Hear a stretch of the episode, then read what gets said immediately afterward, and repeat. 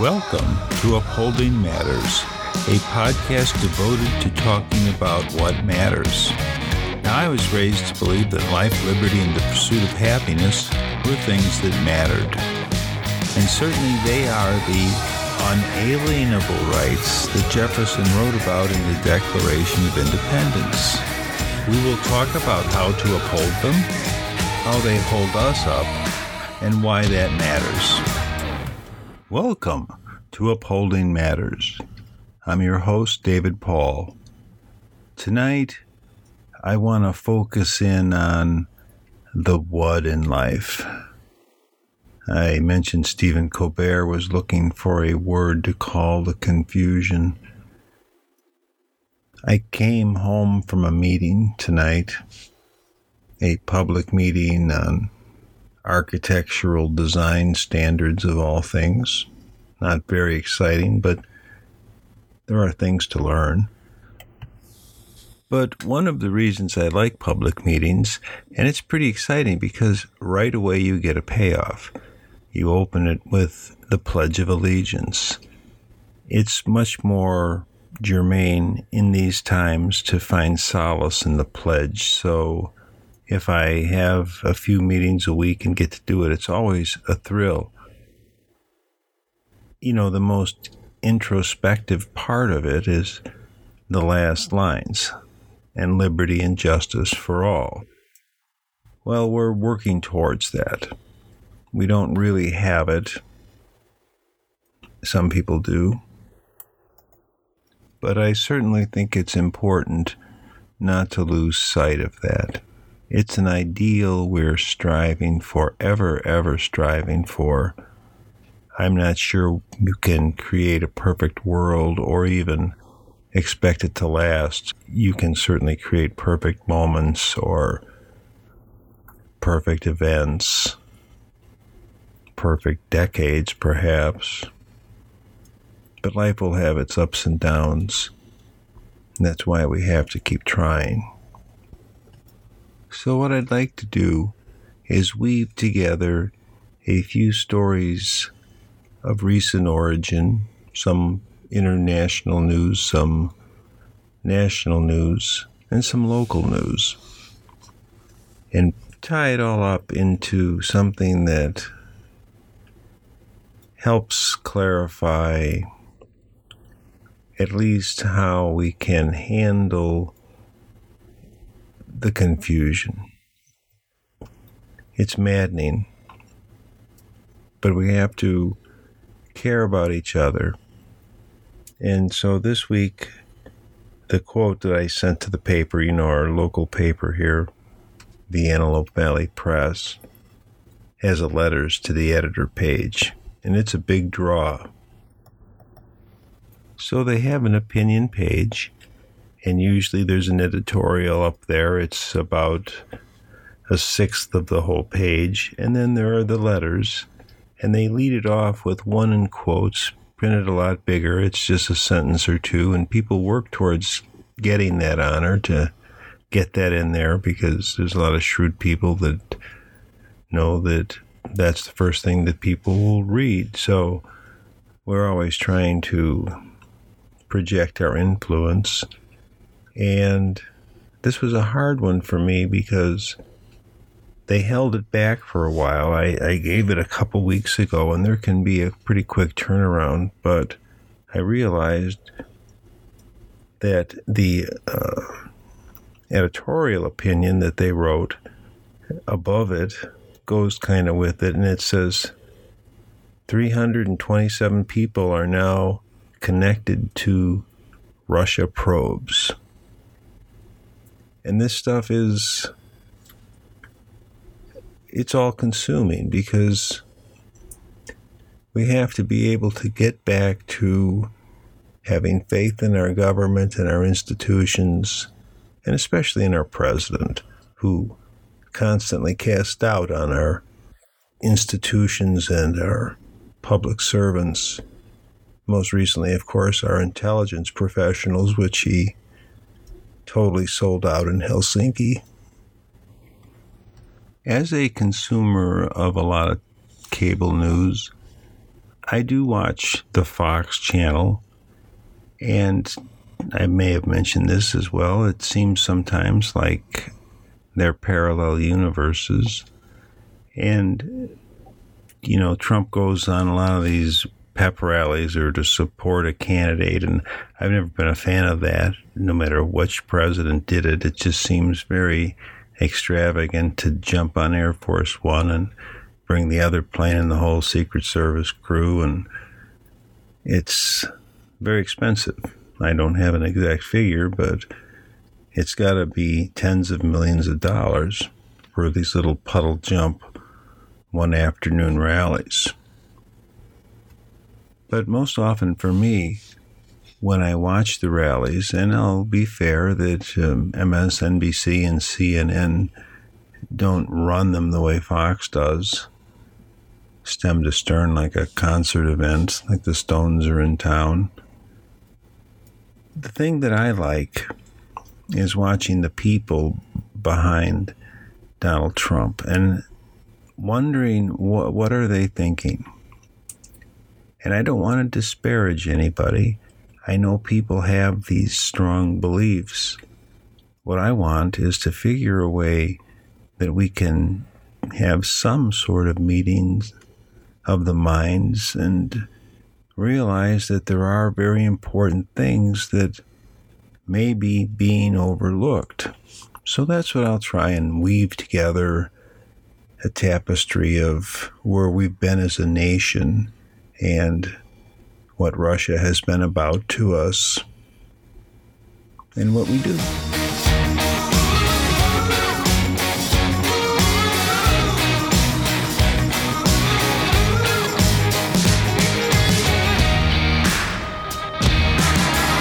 One of the significant things that happened today was that five top government officials, and they included the director of the FBI and Dan Coats, the director of national intelligence, uh, the man most tasked with coordinating the defense of our nation on all fronts.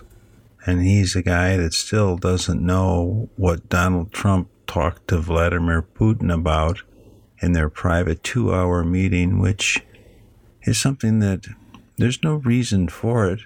I've told you about my revulsion with it. It just it just offends me that you wouldn't even take notes so that we could know what happened. I don't think it's the president's prerogative to meet like that privately. I could receive a disagreement, I'm sure. I mean, someone could make a strong case that he has the right to do that, but not under these circumstances with that person. Sure, if he wants to talk to um, the prime minister of Britain and you know some aliens have landed and he wants to tell her, I'm not even sure, but I can see that there could be a time when you would have a private conversation, but not with Vladimir Putin, not under these circumstances, not under the cloud. It's like he doesn't care. One of the things uh, that happened, they, you know, the networks rolled out the old Ted Cruz from before the election talking about Donald Trump being a narcissist and a con man and all these things. And so it's not like you put that together with all this Russian intrigue and all the bizarre ways that he behaves, and there is cause to look. And that's partly what, you know, I, I wanted to realize with you tonight our history with Russia. I pulled a little on the thread last time about what is known about Donald Trump and his relationship with Russia and the money laundering, uh, the same thing that Paul Manafort, to a lesser degree, is uh, on trial now about. This is a fascinating turn of events to just have this guy like him who uh, goes in the same circles as Donald Trump be shown for how he skirts taxes and launders money, and it's it's pretty impressive the case they put together against him. And that's not even the beginning of it. He's got another trial to go to next week after he's convicted of this one. So, Russia. Yes, they're not our enemy, but they're not our friend. And I, I think back to when I was a boy, and there was Nikita Khrushchev, and I can't tell you every Russian leader. I, if I thought about it, I could. Brezhnev, you know, all these guys. But Khrushchev, uh, maybe it was because I was young or because I had to fear nuclear war and climb under my desk at school to do duck and cover to protect myself. I mean, think about that. It's kind of silly. You see these atomic and nuclear weapons heat the air around you to 10,000 degrees. So being under your desk isn't really going to provide much protection from you being incinerated. So you have this guy, Khrushchev, that just he's like a bad actor, a bad dictator out of central casting. He looks the part. He looks, you know, uh, in my younger years, Rocky and Bullwinkle was a popular um, show, and uh, of course, Boris and Natasha were their adversaries, and they were Russian spies, and they were mocked. And you know, I I'm willing to concede that that was part of some American disinformation campaign, or maybe that's not the right word, but just to uh, marginalize the Soviets, to mock them. So if someone says that, oh yeah, both sides do all these things like meddling in elections and murdering people, well, wait a minute. We, uh, uh it's a tough one. We, we, we've overthrown some governments and, and we've affected some elections, I'm sure. But I just want you to understand this is a different order of magnitude. Since this Khrushchev guy who beat on the table with his shoe at the United Nations, you know, his goal is to defeat America, to crush democracy and make communist communism be the superior ideology and uh, say things that mock us. For instance, Khrushchev believed that we would destroy ourselves from within America would with our own decadence. So it's almost like, hey, we don't even have to try and harm you because you're going to do it to yourself by watching TV. And there's a little of that, I'm sure. I think that uh, some of these cartoons and sitcoms and I don't know, I, I wouldn't want to live without Gilligan's Island. I'll tell you what, that was a show that would cheer you up. And that is much dislike the propaganda that we're realizing Facebook has deactivated accounts. They're realizing that uh, Soviet infiltrators are taking groups in America and making marches that people actually come to, and uh, you know, one group hates the other, and they'll whip up any any group to get us fighting. And so that's when I write that after the Helsinki summit, if you call yourself an American patriot and still support Donald Trump, you are missing the sad truth of his treason. So, that may hurt people and divide us who think that there's no such thing that Trump has committed and are offended that someone would accuse him of that. And I get that. But we have to get to a place where we can at least talk about it civilly.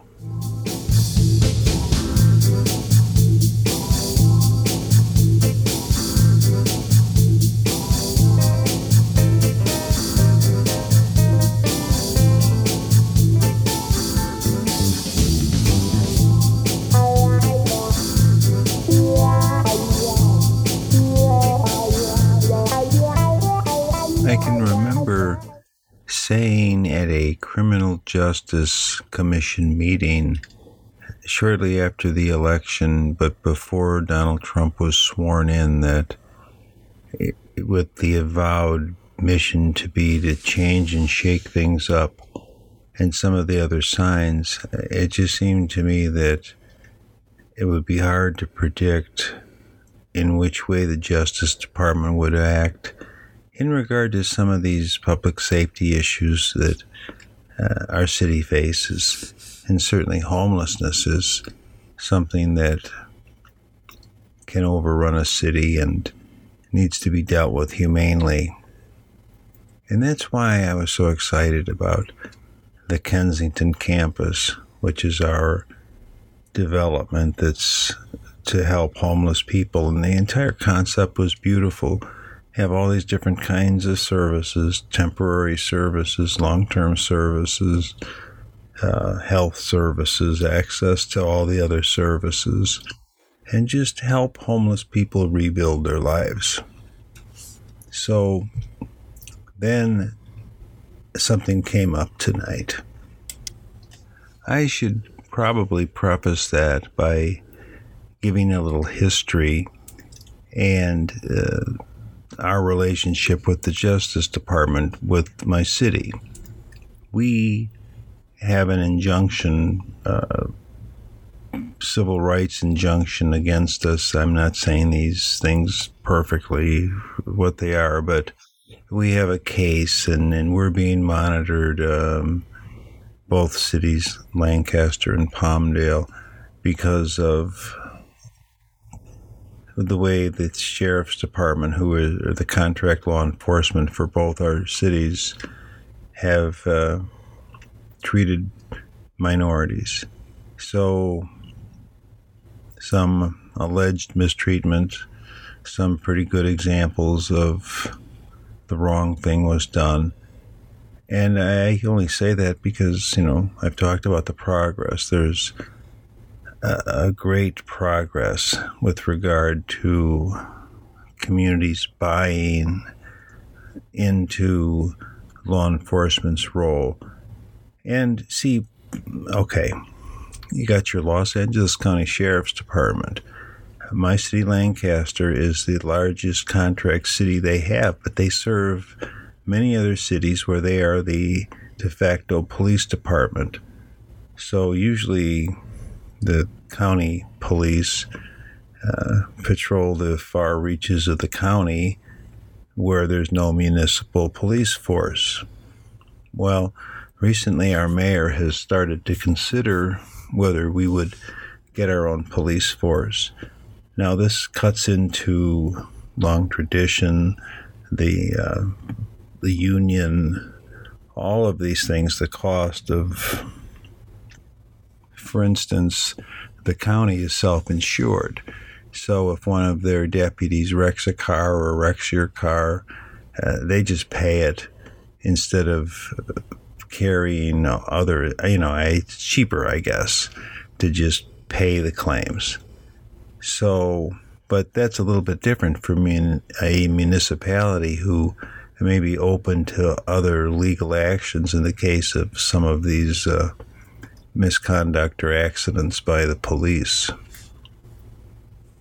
So, not only is the city and the uh, sheriff's department jointly responsible uh, uh, under dictate by the Justice Department to improve things. But part of the thing that got us into trouble in the first place, in addition to what I've mentioned, was aggressive city processing or controlling of Section 8 housing because there's a wide belief that the program is abused. Often it is it's you know poorly controlled. Some of these bureaucracies just get out of hand, and they're an unwieldy beast that just lumbers at its own pace, and you really can't knock it off its course. So, course, there are many good ways that Section 8 helps people. I'm certainly not against it, but if there is no accountability in the system, it does tend to give that impression. So we did have some cases where people were on Section 8 and living in homes where they actually made a lot more money than they said and had Escalades and other fancy cars parked there, kind of like a Paul Manafort thing on a small scale, but the numbers don't add up. There's just too much for what is said to be uh, earned. So no one likes unfairness, but Section 8 didn't like feeling like their customers were being treated unfairly by the city. So that was a big part of the uh, Justice Department agreement. We would uh, treat people better or leave them alone at least.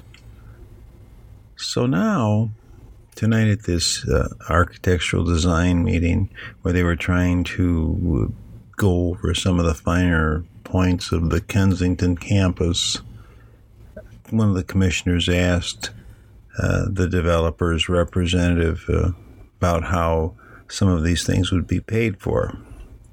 And up until that time, I had never heard Section 8, but when he said it, it was like a, well, this opens up a lot of different avenues for possible problems moment for me.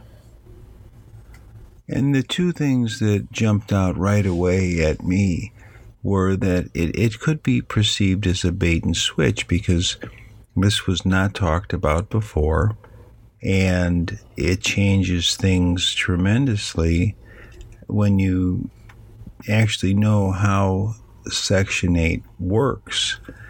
And so it wasn't mentioned, and no one knew. And there are a lot of ways that it can mess up the entire concept of a campus where people are learning and growing and rebuilding their lives. And if they can do it, fine. Um, but it, it is a complicating factor. I don't know how many, but I would say very none few homeless people have Section 8 vouchers. And it takes a long time to get one and you're on a list and you have to go in order. And these are some fair things that make a lot of sense. You have to pay a certain portion of the rent.